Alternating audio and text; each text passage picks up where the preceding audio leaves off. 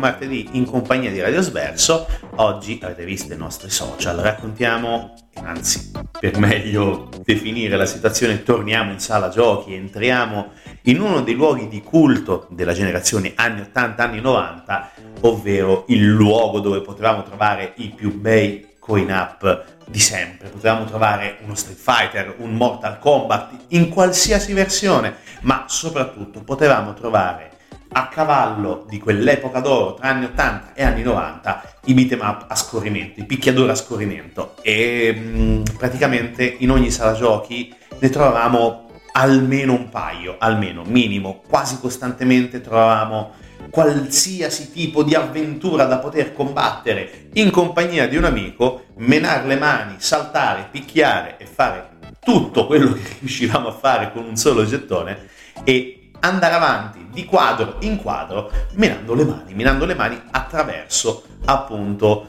eh, una grande immaginazione che negli anni Ottanta arrivò a questo grande pensiero, ovvero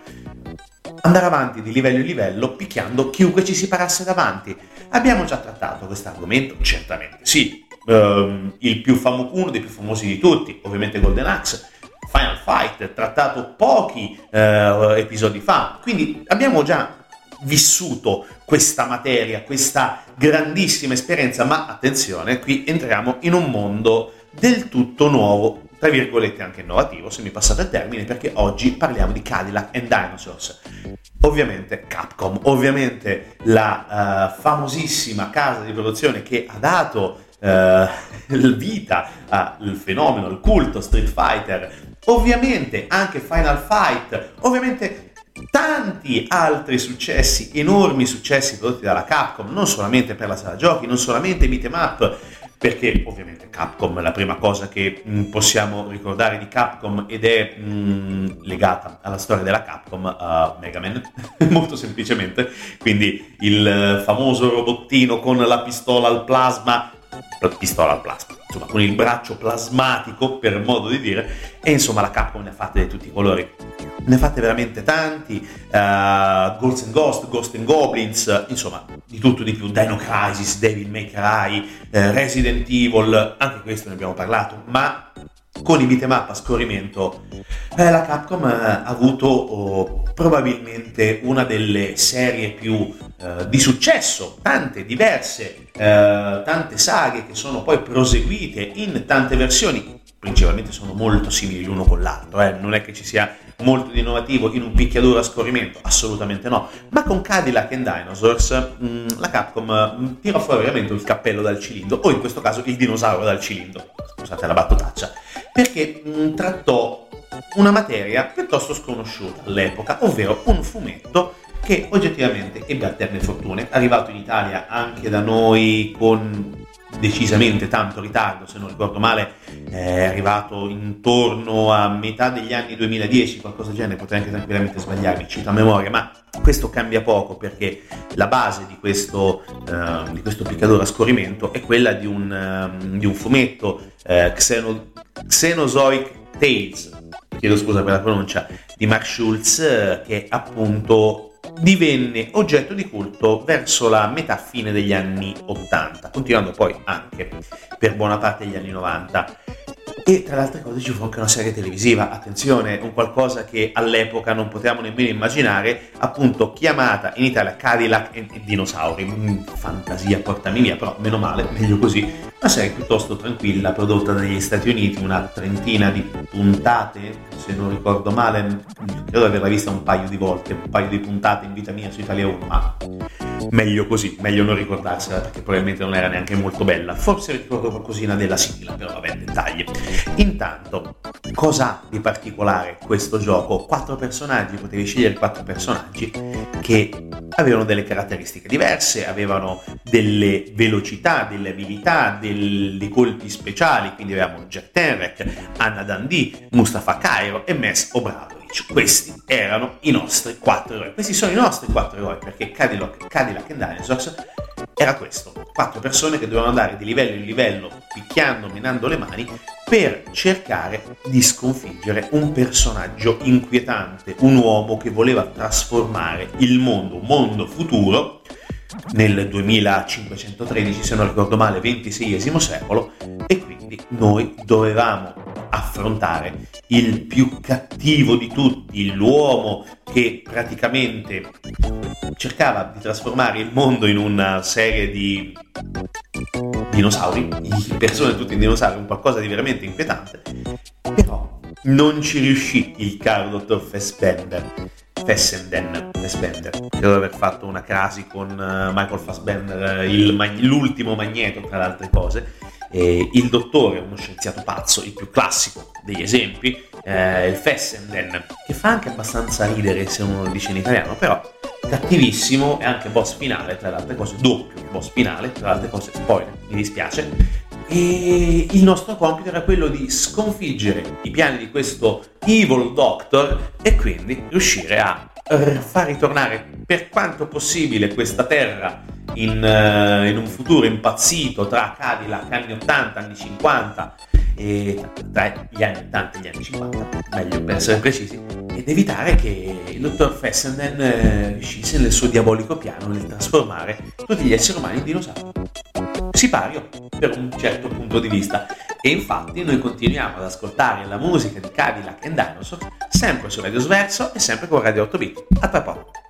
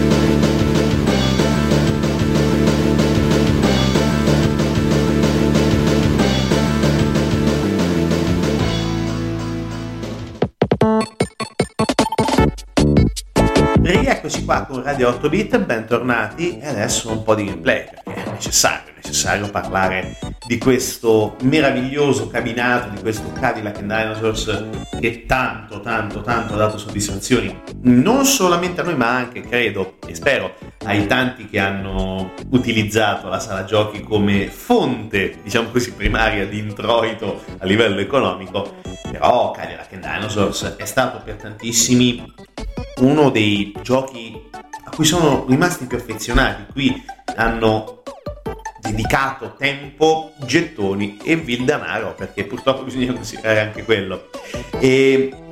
per quello che riguarda il gameplay, la modalità di gioco, non è niente di diverso rispetto a quello a cui siamo abituati, a cui eravamo e cui saremo anche abituati, perché fortunatamente tanti di questi giochi si trovano in bundle eh, di vario tipo. Cadillac and Dinosaurs no, purtroppo non si trova con così tanta facilità, anzi bisogna ricorrere all'emulazione più becera, tra virgolette, però ritornando al discorso del gameplay è fondamentale perché comunque un picchiaduro a scorrimento orizzontale deve avere delle, delle regole e quindi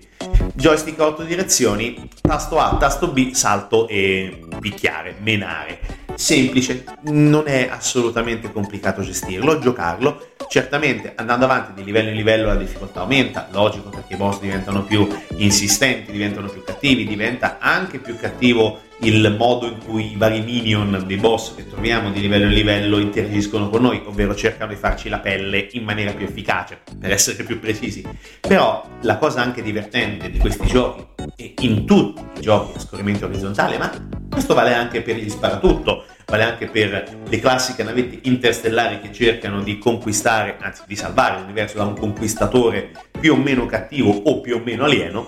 anzi e o più o meno alieno, troviamo i boss estremamente caratterizzati. In Cadillac and Dinosaurs poi troviamo dei livelli molto intriganti dove appunto a bordo di una Cadillac dobbiamo cercare di fronteggiare l'orda dei nemici che ci si parla davanti. Dobbiamo conquistare pezzo dopo pezzo la libertà del genere umano in questa maniera. Dobbiamo sconfiggere dei boss, dobbiamo sconfiggere dei boss anche, perché poi tra l'altro le cose, il primo è anche piuttosto interessante perché non dobbiamo combattere solamente con lui ma anche con il dinosauro che si porta presso. Un dinosauro a Queenside, per modo di dire. E non è la cosa più semplice del mondo se uno non è abituato, perché pur essendo piuttosto agevole per i canoni dell'epoca, il gioco all'inizio rendeva piuttosto esigente la sfida e l'impegno del giocatore.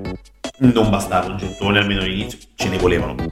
tanti, tanti, tanti, tanti, tanti, se uno non era in grado di riuscire a coordinare in maniera efficace l'attacco e la schivata, perché i boss, eh, andando avanti di livello, aumentavano anche la sfida, come abbiamo detto, soprattutto quando ci dobbiamo trovare di fronte ad un boss a bordo della moto e noi tranquillamente a piedi dovevamo calcio rotarlo in faccia in maniera tale da intanto evitare le bombe che ci tirava, i colpi che ci lanciava, ma soprattutto anche disazionarlo in maniera efficace dalla moto facendola esplodere insieme al, al, nostro obiettivo. Quindi dal punto di vista meramente, meramente difficoltoso il gioco era ed è piuttosto interessante. Dal punto di vista tecnico, dal punto di vista tecnico è esattamente un gioco eh, della Capcom, è un gioco che attraverso mh, mm, degli sprite estremamente ben animati, degli sfondi assolutamente efficaci, non ci sono molte novità, intendiamoci, perché un futuro pseudo post-apocalittico nel 2500 non era tanto difficile immaginare, l'avevano fatto in tanti, nei fumetti, nei film e quant'altro, però portarlo, e ovviamente nel fumetto specifico di and Dinosaur, chiamato come abbiamo detto eh, Xenozoid Tales, non era assolutamente difficile riproporre il, eh, su, mm, su Pixel il cartaceo, assolutamente no. Però gioco ci è rimasto ben impresso anche perché eh, non ha mai avuto un, um, un, successo dal punto di vista domestico, non è mai andato oltre l'arcade. Ed è un peccato perché Cadillac and Dinosaurs avrebbe sicuramente meritato un destino più generoso dal punto di vista della Capcom perché perché no, eh, si poteva tranquillamente ragionare sul discorso del, di un porting per cartuccia negli anni 80, però, però C'è da dire che fortunatamente con l'emulazione si è riusciti a trovare qualche buonanima che ha tradotto il codice del, del CoinApp fino fino a farlo arrivare al nostro simpatico emulatore. Stessa cosa avvenne anche con, per esempio, un altro gioco che io personalmente adoro, che è Willow, che è sempre della Capcom, che è un arcade, uno dei più classici, che mh, mm, univa una serie di eh, elementi di combattimento, di esplorazione e oggettivamente anche un film meraviglioso, uscito oh, fine anni 80, anche in questo caso 88 se non ricordo male, si dovrebbe trovare anche su Disney Plus, un piccolo solettone pubblicitario, dove appunto troviamo al timone, diciamo così, alla produzione George Lucas e insomma quello è rimasto come gioco e come film anche lui nei cuori di tanti. E anche lui non ha avuto successo oltre la sala giochi, oltre il cabinato, però il cabinato resta sempre parte di noi, di chi ha vissuto questa epopea del, centro di aggregazione videoludica, definiamoli così, e quindi è riuscito a giocare appunto con tutti questi giochi che poi non sono stati ai noi convertiti per le piattaforme domestiche. Adesso ancora musica da Cadillac e Dinosaurs e poi torniamo a parlare di chi ha composto la musica, perché è altrettanto importante, perché la musica è bella, la musica è rimasta legata a tanti bei ricordi e anche a tanti improperi oggettivamente, e quindi a tra poco sempre con Radio 8 bit.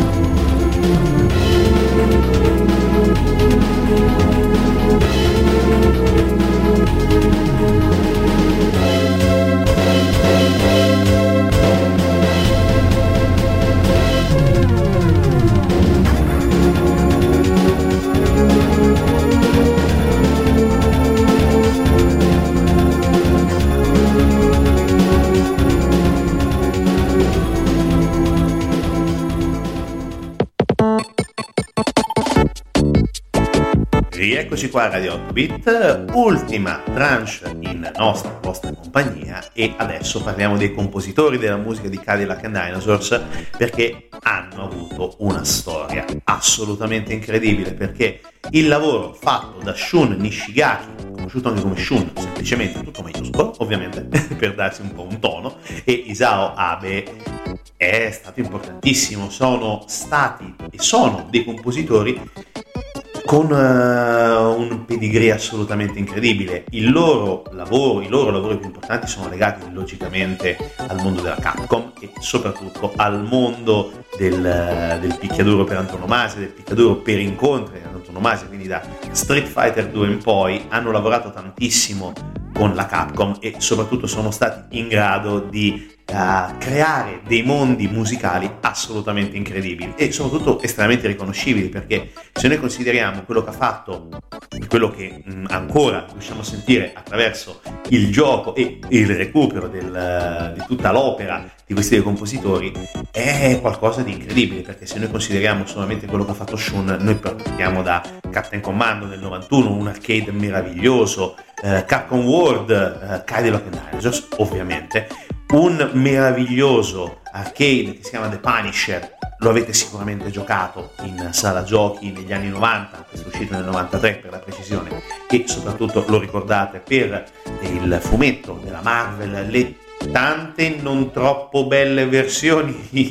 diciamo così, le riduzioni cinematografiche o televisive del punitore che, uh, oh mio dio, no, no, assolutamente brutte, però il videogioco è qualcosa di incredibile. Dopo logicamente abbiamo oh, trovato Shun anche per eh, Children of the Atom che è un, uh, anche in questo caso un gioco clamoroso uscito della, uh, tramite Capcom e logicamente collegato al mondo arcade degli X-Men, ma anche per quello che riguarda Abe, Isao Abe lo troviamo con Street Fighter 2, la versione arcade, eh, la Champion Edition ovviamente, Street Fighter 2 per il NES, eh, ovviamente Cadillac and Dinosaurs logicamente, The Punisher insieme a Shun e poi anche in questo caso tanti altri giochi, soprattutto per quello che riguarda Abe per il mondo di Super Street Fighter 2, diciamo Super Street Fighter 2 in maniera un pochino più ampia perché comunque Alpha 3, Alpha 3 eh, Sayaku Dojo, insomma tante tante cose che sono state create dal punto di vista musicale da questi due compositori. E ovviamente il trademark è assolutamente riconoscibile, la musica è quella che state sentendo e che sentiremo con le ultime note dopo questa ultima chiacchierata perché è fondamentale unire ad un gioco dal grande impatto eh, dinamico come Cadillac and Dinosaurs ad una musica estremamente convincente e in questo caso è questo quello che è successo con la musica di eh, Nishigaki e di Abe perché la musica di Cadillac and Dinosaurs è assolutamente riconoscibile e soprattutto è rimasta perché sia dalla, uh, definiamo la sigla iniziale, dal, dal tema principale è una musica che è rimasta e che rimane, che ancora personalmente fischietto spesso e volentieri quando eh, mi ritrovo in momenti di meditazione videoludica, definiamola così, pensando logicamente ad un gioco che ha lasciato tantissimo al mondo degli arcade e soprattutto per i tanti che negli anni 90 hanno perso tempo, denaro e diottrie con i cabinati all'interno delle gio- delle sale giochi, spesso piccole, spesso mal illuminate, spesso estremamente fumose, perché negli anni 90 ancora si poteva fumare all'interno dei locali, al chiuso ovviamente, quindi immaginate la cappa di fumo mentre stavate gio- giocando con Cadillac and Dinosaurs o mentre cercavate di fare una fatality con Mortal Kombat, era un pochino difficile, però era fattibile nonostante tutto, però va bene, si puzzava di fumo come se non ci fosse un domani, come se avessimo fatto una grigliata in un cubicolo un metro per uno ed una griglia da 10 metri quadrati, diciamo che il coefficiente fumo era estremamente presente quando si giocava in sala giochi in quegli anni. Però, tolto questo mh, mm, ricordo odoroso, definiamolo così, Cadillac and Dinosaurs e la musica di Cadillac and Dinosaurs eh, sono e rimangono dei pezzi fondamentali della nostra crescita come videogiocatori. Certamente il grosso rimpianto per il sottoscritto è quello di non aver mai visto un gioco di questo calibro trasferito, trasformato, portato su tutte le piattaforme dell'epoca e soprattutto è un peccato non, poterci, non averci potuto giocare in quel periodo con magari con un Super Nintendo, con, eh, con un Mega Drive o addirittura con eh, i sistemi domestici di computer, quindi un PC, un mica quello che poteva essere al tempo. Adesso fortunatamente con un po' di emulazioni si, riesce, si è riusciti a trovare una soluzione, una, un piccolo palliativo diciamo così a questa assenza, però nonostante tutto ci rimane un grandissimo ricordo e ci rimane soprattutto anche un male pollici ai, alle dita perché Cadillac and Dinosaurs era ed è un gioco estremamente dinamico, estremamente coinvolgente e soprattutto bello perché la cosa fondamentale è un bel gioco e ne vale ancora oggi la pena that. Di provare questa grande avventura e cercare di sconfiggere il ferocissimo dottore che cerca di trasformare tutti quanti in dinosauri e cercare di salvare l'umanità. È un pochino come sempre, perché alla fine eh, da Xe- eh, Xenozoic Tales a Cadillac and Dinosaurs alla fine la, la storia non è eccessivamente lunga, distante, perché dall'opera, come abbiamo detto, di Mark Schultz al gioco della Capcom il passo è stato estremamente breve ed è anche piuttosto efficace, almeno per quello che riguarda noi videogiocatori, eh, soprattutto scegliere tra i quattro grandi eroi era divertente, perché poi dopo quando si giocava anche insieme in due o in tre, eh, cavolo, la situazione era ancora più divertente, soprattutto aumentava la sfida, aumentava il divertimento e forse si riusciva a finire anche il gioco con un solo gettone, che non era male per le tasche di noi piccoli adolescenti a metà anni 90. Detto questo, noi ci sentiamo ovviamente sempre su Radio Sverso, sempre martedì prossimo. Nel frattempo recuperate tutti i nostri podcast, continuate ad ascoltare responsabilmente la nostra meravigliosa radiolina web e logicamente nel frattempo voi, mentre ascoltate Radio Sverso, continuate a giocare responsabilmente. Alla prossima puntata.